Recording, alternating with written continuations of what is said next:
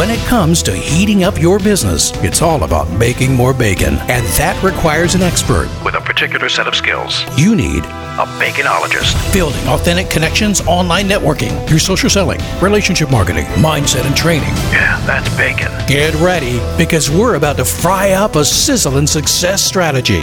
This is the Bacon Podcast with your host and business baconologist, Brian Basilico. It's a lot of bees, man. Welcome, everybody. I'm your host, Brian Basilico, and this is the podcast where you learn to make your business sizzle online. So, are you ready to fry up some new business? Hey, peeps. In the final part of this series, What's Your Marketing Mousetrap? I wanted to show you how and why following traditional marketing thinking can hamper your success in B2B marketing.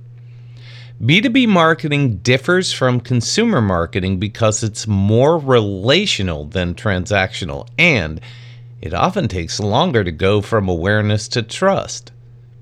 That means that there are more steps and more interaction required. It also means that it requires more patience, which will be rewarded with bigger paydays. Here are some key concepts I presented in the prior two podcasts. Number one, there is no cookie cutter solution.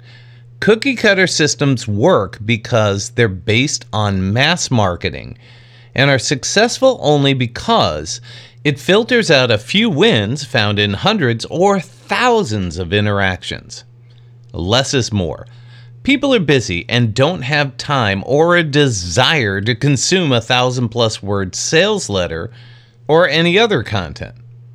These may work with the few that filter through the cookie cutter filter, but B2B buyers are more targeted and have less time for content.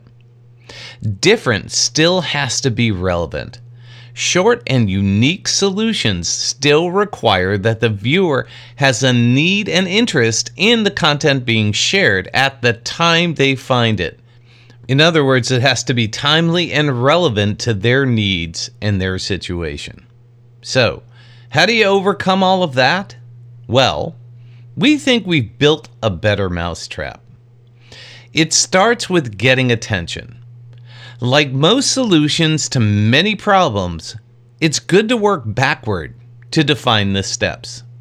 So, in order to make a sale, you have to build a relationship, you have to get introduced, you have to define knowledge and expertise, and then you have to generate awareness.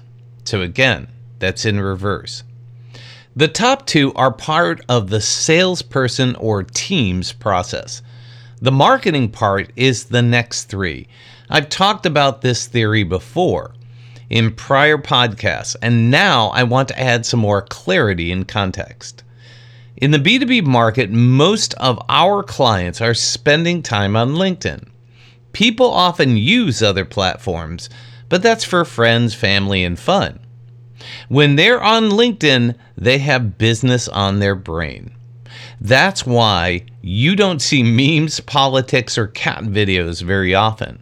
Trust me, people have tried and failed to interject those with bad results.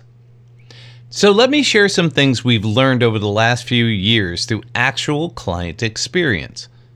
People spend about 15 to 20 minutes per week on LinkedIn.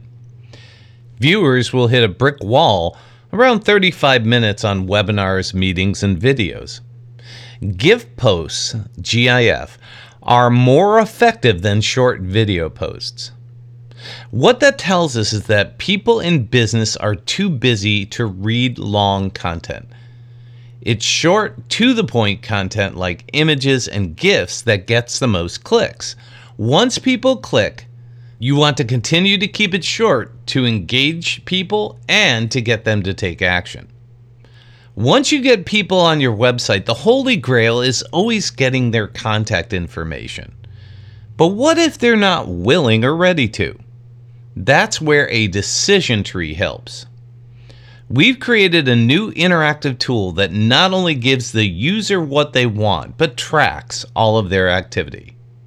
That activity becomes useful once they decide to provide you with their contact information. We've been driving people with a banner on the website, or it could be initiated through social media or email. The point is simple. It has to be a simple process that confirms you understand their question or need and gives them an answer in three easy steps. Step one confirm that they're in the right place by echoing back their question to them. Here's where you have an opportunity to provide an image and a short amount of text, maybe 100 words or less, to confirm that they're not alone in this situation and explain that they have choices. You can ask them a bonus question here, like, What's your business role? What industry are you in? We're still testing if this is the right place for that. The only thing they should have to do is click a next button. Step two give them three options to help them narrow down to their specific and possible solution. This should provide them with no more than three options to help them narrow down what choice may suit their needs best. It should again have an image and some bullet points that point to the solution or outcome. If they click that option, again, this could be a place to ask a bonus question like, What's their business role or industry? Once they click on that choice, it takes them to the outcome page. Step three, give them the answer. And bonus, provide them free resources to learn more. This should either lay out a good, better, best scenario or a single result. Either way, they should have the option to download resources with no strings attached, meaning not having to trade their info for the result. You can add links to additional resources. We've linked to ebooks, which does ask for their contact info, webinar replays, and we've introduced and included a simple way to connect with specific salespeople, up to three, linked to that specific result. The system adds a cookie that can be tracked to see how far into the process people go. But it can also be linked to the contact information collected when they download a resource up to a month after that initial contact. This provides context and intelligence to people who make multiple visits and feel comfortable enough to actively engage with your business. So let me leave you with some final thoughts. The main point I hope you take away is that this system is live and getting results. But like any system or software, it's always a work in progress. We've found that when you drive people directly to the decision tree via social media posts or emails, it's more effective than placing banner ads on your website. But those banners are also generating clicks from people who are new to the company and the website. So, we're seeing benefits from both. The magic is in replicating what we already know. Business people are busy. They want quick answers to their questions, but will take a while to make a buying decision. This tracks the buyer's journey across multiple interactions. This helps provide your sales team with exceptional insight into the client's needs, behavior, and interest way before any sales interaction has ever begun. So, I want to leave you with one final thought. A good decision is based on knowledge, not numbers and that dates back to Plato. So, more importantly, it's not the hits that you get on the website, it's the journey your customers take when they get there that matters.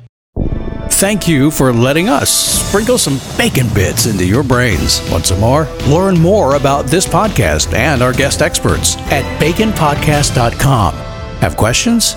Send them to Ask Brian at baconpodcast.com. Until next time, keep sizzling.